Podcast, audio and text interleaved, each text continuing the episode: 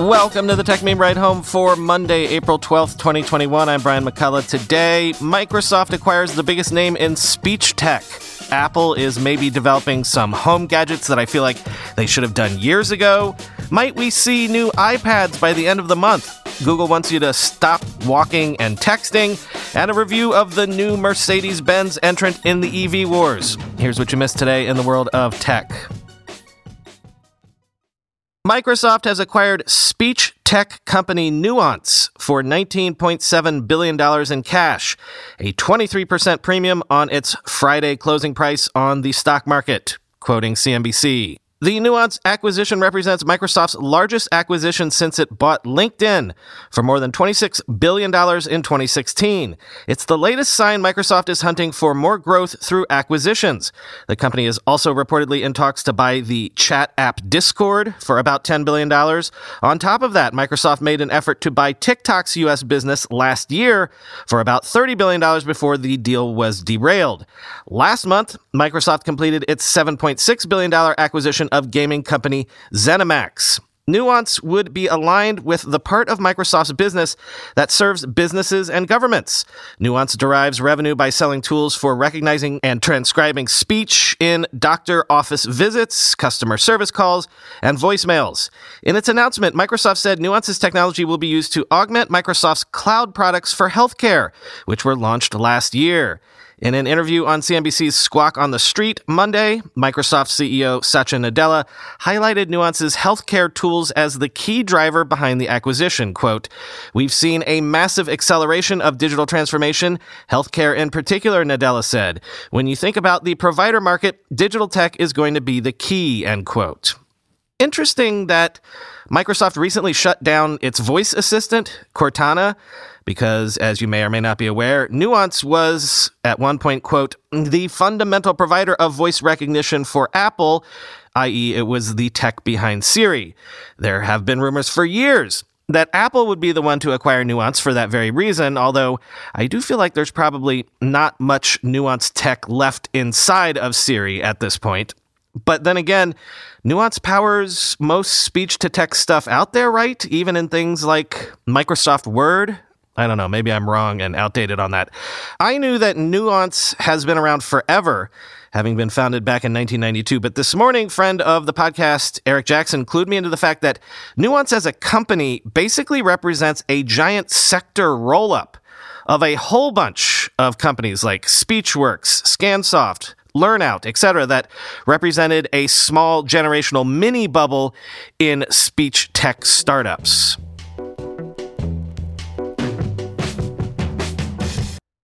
Speaking of Siri, at least tangentially, it's Mark Gurman Apple Rumor Monday, as Mark's sources have told him that Apple is in the early stages of developing some products that combine Apple TV with HomePod speakers and also FaceTime cameras and smart home functions.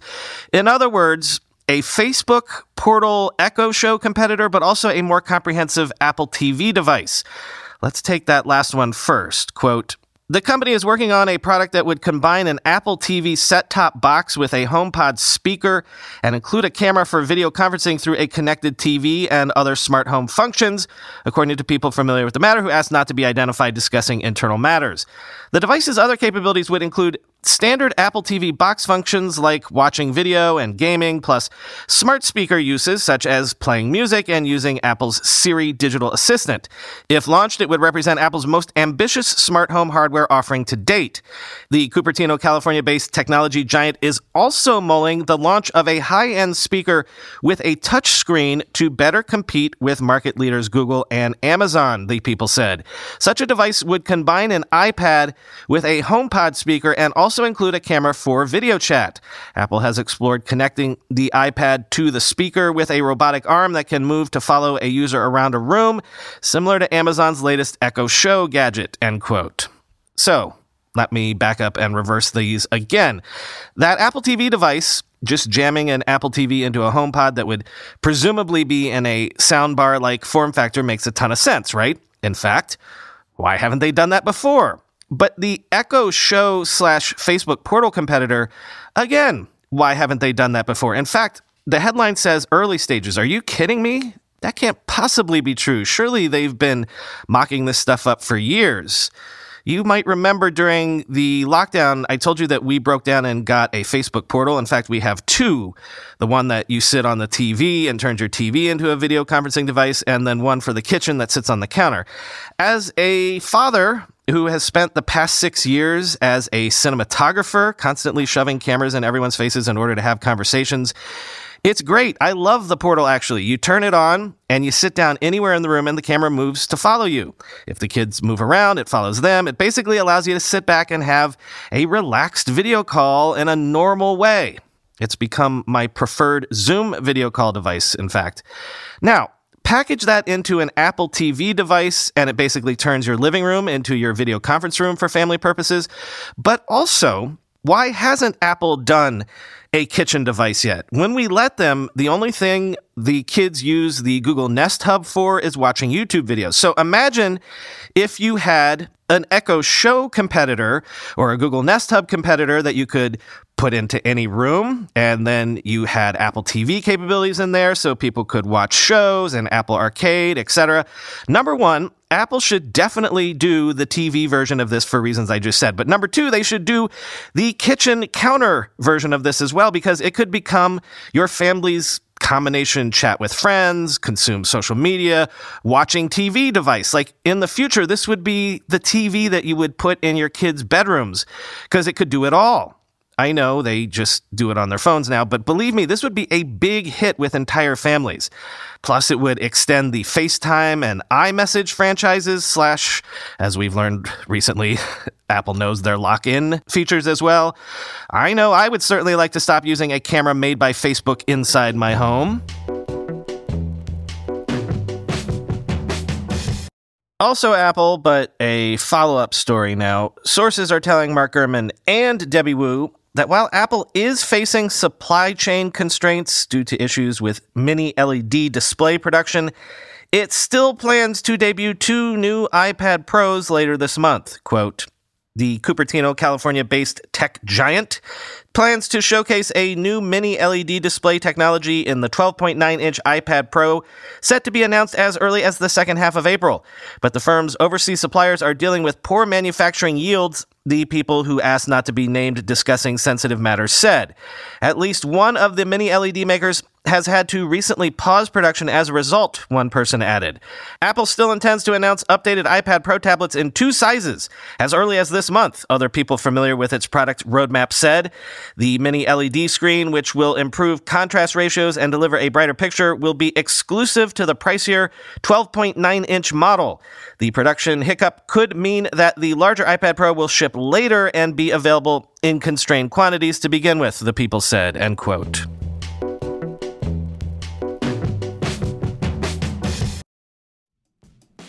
How do you make a password that's strong enough so no one will guess it and it's impossible for you to forget? And do it for a hundred different sites? And make it so everyone in your company can do the same without ever needing to reset them? Sounds impossible unless you have 1Password. More than any other product I've ever told you about, I can vouch 1000% for 1Password. I can't live without it. 1Password makes strong security easy for your people and gives you the visibility you need to take action when you need to. Any device, anytime, 1Password lets you securely switch between iPhone, Android, Mac, and PC with convenient features like autofill for quick sign ins. All you have to remember is the one strong account password that protects everything else your logins, your credit cards, secure notes, or the Office Wi Fi password. 1Password's award winning password manager is trusted by millions of users and over 100,000 businesses from IBM to Slack. It beat out 40 other options to become Wirecutter's top pick for password managers. Right now, my listeners get a free two week trial at 1password.com slash ride for your growing business. That's two free weeks at 1password.com slash ride. Don't let security slow your business down. Go to 1password.com slash ride.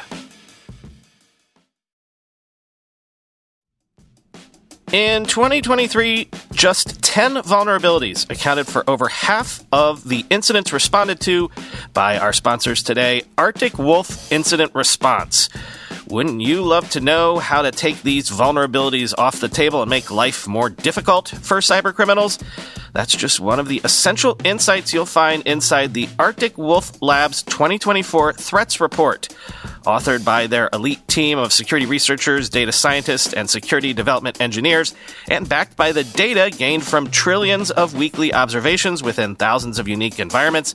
This report offers expert analysis into attack types, root causes, top vulnerabilities, TTPs, and more. Discover the attack vectors behind nearly half of all successful cybercrimes, why ransom demands climbed 20% from 2023, and find out why 2024 will be an especially volatile year for cybersecurity. Learn more and get your copy now at arcticwolf.com forward slash techmeme. That's arcticwolf.com forward slash techmeme. And a follow up to something we talked a lot about at the beginning of the year. Over the weekend, China announced it was imposing a record $2.8 billion fine on Alibaba for what it called monopolistic business practices. Alibaba, for its part, said it would accept the penalty, quote, sincerely. And now, this morning, Alibaba adjacent Ant Group announced that it will become a financial holding company that is regulated more like a bank, among other changes, quoting Bloomberg. At a meeting on Monday, the central bank ordered Ant to rectify its business in five areas, including eliminating unfair competition in its payments business, managing liquidity risks in its major fund products, ending a monopoly on information, and improving corporate governance, according to a government statement. It also told the firm to cut the outstanding value of its money market fund. The overhaul creates a definitive supervision framework for the biggest player in the country's sprawling fintech sector. The government shocked markets in November by suspending billionaire Jack Ma's planned IPO of Ant, citing a changed regulatory environment days before its trading debut, end quote. Yeah, so the Chinese Communist Party crackdown on high flying tech companies, at least those who are most directly adjacent to financial markets, has in fact happened. This is that. And the smart money thinks it won't end with just these two Jack Ma founded companies being made examples of. The Financial Times says that employees at Tencent, Meituan, and other Chinese tech giants are expecting increased antitrust scrutiny and penalties for them as well after Alibaba's record $2.8 billion fine. For example, regarding Tencent, quote, Employees at Tencent Music and Meituan are concerned they could be targeted next by Beijing's emboldened competition regulators who have stepped up scrutiny on deal making and anti competitive practices in its once lightly regulated technology sector. Unlike the antitrust investigation into Alibaba's e commerce practices, an antitrust investigation into social media giant Tencent would be more complicated a Shenzhen official who oversees tech companies said. Such an investigation could cover their gaming business, music licensing, online lending, and their M&A empire, the official added. Of all China's non-financial companies, Tencent invested the most in startups last year. Last month, Tencent said it had sought out a meeting with antitrust regulators who had previously fined it for not proactively seeking approval on previous acquisitions. Tencent Music, Tencent's joint venture with Spotify, has also been preparing to face an antitrust investigation into their licensing deals and had deliberately given up some deals in recent months as a result, said four employees in the unit. The official added the investigation could also look into the way Tencent's WeChat social media platform, so dominant in China that it is often referred to by users as a public utility, blocks the loading of links from rivals, Alibaba's Taobao and short video platform Douyin. Tencent maintains this is a result of their general policies protecting users from certain third party links and that they allow rival platforms to host their own WeChat channels, end quote.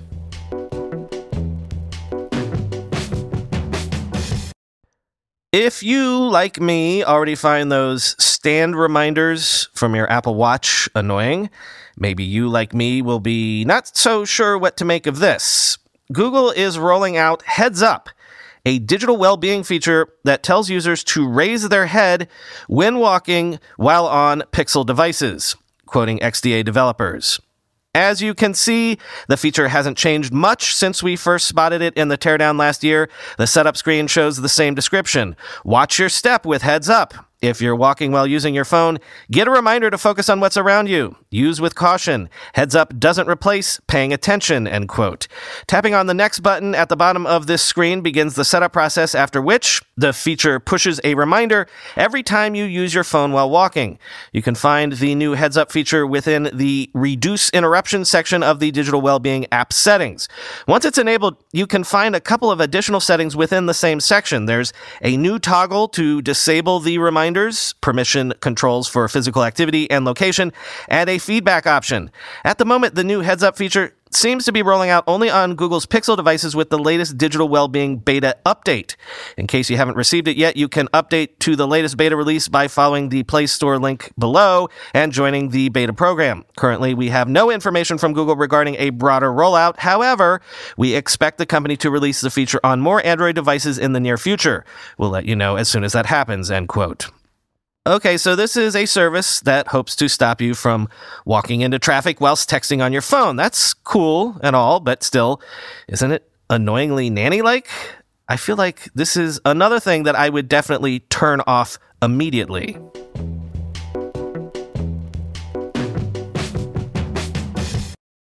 Finally, today, we're busy putting together the next Interesting Gadgets episode, and this one popped out as cool enough that I figured we wouldn't wait for that episode to share it with you. It's a gadget review, but the gadget being reviewed in this case is the 2022 Mercedes Benz EQS, their new luxury electrified S Class sedan. Andrew Hawkins at The Verge has a review out, and first thing he wants you to know is this is not your father's Tesla interior. Quote, Mercedes has no interest in minimalist electric car design. The stark, buttonless interiors of the Tesla Model 3 are fine for those who want to be reminded of a, quote, completely cleared, black washed Bauhaus living room, as a German writer once appropriately described Elon Musk's mass market EV. With the EQS, Mercedes is saying, auf Wiedersehen, to the idea of sparsely appointed EV interiors. It has the largest screen, the highest range so far, the most features, a truly shocking number of physical touchpoints, the softest headrests. I could go on and on. This is an all electric S Class in the truest sense. I got a chance to test out the EQS for a few hours about a week before its official launch. And while it was delightful to drive and I truly appreciated getting to cosplay as a wealthy luxury car guy, I had to wonder what the point of all this extra stuff was. Why do I need a gazillion different colored options for ambient lighting? Why does the front passenger need their own dedicated screen embedded in the dashboard? Why was there a fingerprint scanner and a facial recognition scanner? How much is too much massage for a driver's seat? The obvious answer is that S Class customers expect the best, but more is not necessarily better. All of this stuff is not inherently bad, but there was a lingering sense that a lot of it was superfluous. To paraphrase the good Dr. Ian Malcolm, Mercedes engineers were so preoccupied with whether they could add a shimmering water effect to the bodies of water in the EQS's 3D map that they didn't stop to think if they should. End quote. Sounds like they threw the entire kitchen sink at this thing, which, you know, is not always a good thing.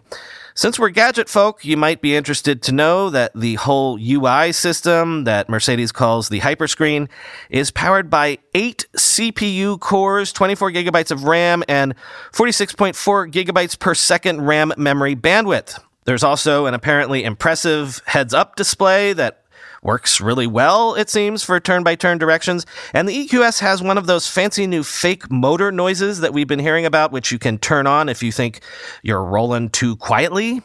But the conclusion of this review, quote, Ultimately, I wasn't completely seduced by the EQS.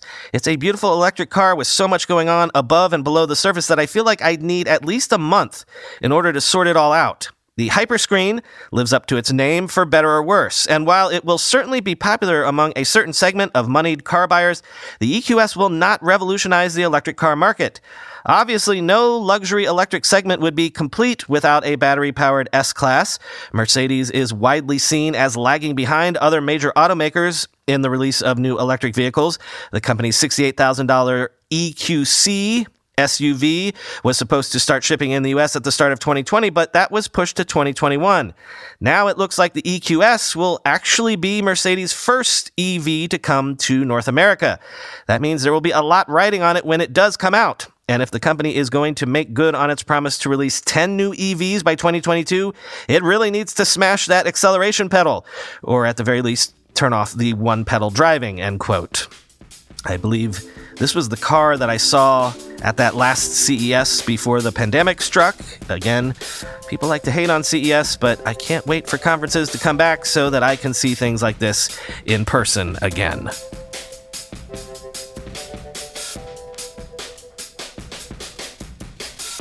That is all for today. Hope you had a good weekend. Talk to you tomorrow.